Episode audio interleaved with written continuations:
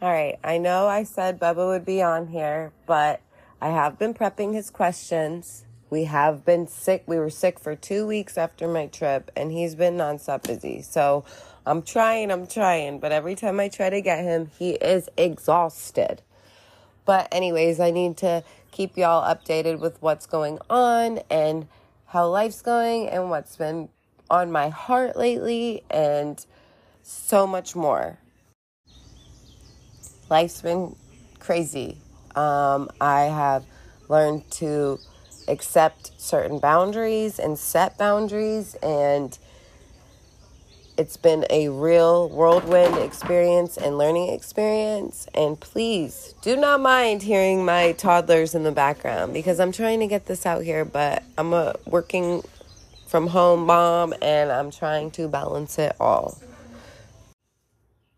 Our number one goal for this podcast is to help families get their kids back, their parents back, their loved ones back. I have witnessed way too many people in my life with kids that are missing out on active parents, that are being, they're causing trauma on these children. And you don't see it yet, but you will. And it is affecting them. Every day is affecting them. I was truly blessed. My parents were home every night. They weren't drunk. The reality is an addict will sell their soul for that next fix. They act like their kids are their everything and all that, but literally they will throw them under a bus. It's reality. It's truth, and I've witnessed it firsthand. I've seen it.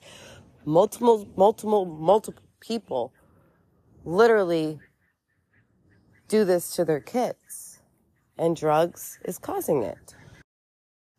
So if my stories and our real life experience can help plant a seed or show someone that there is hope out of this, then we are doing something right. I feel really bad that Bubba hasn't been on to, I've been building it up for him to come on here and talk, but I promise he will be on here soon, and I am working on that questionnaire list. I want y'all to hear from like a real life recovering addict of what he put me through, how he got sober, what it takes to stay sober, how he deals with the guilt, shame, and remorse, what he did with that. I mean, there's so much. This is such a complex disease. Because reality, that addict you love is not a bad person. It is a disease making them this way, and they can get back to the way they were. But they're going to be better. They're going to be way better than they were before. But it, there is hope. And you you can get that person back. Prayer is the number one medicine. It sounds cheesy and cliche, but prayer. Pray, pray, pray. If you're too busy praying, you're too busy to like worry about what's really going on. And you know what? It's the coolest thing ever. God listens. He listens. He he really does. Leading by example is step two. That's all you can do. Is pray and lead by example and pray they want what you have.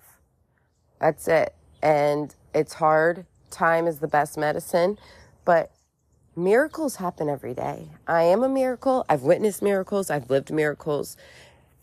God is real. He may not be the same God I have, but there is something greater out there, y'all. A higher power, they call it. But just trust in it. Have faith in it. There is hope.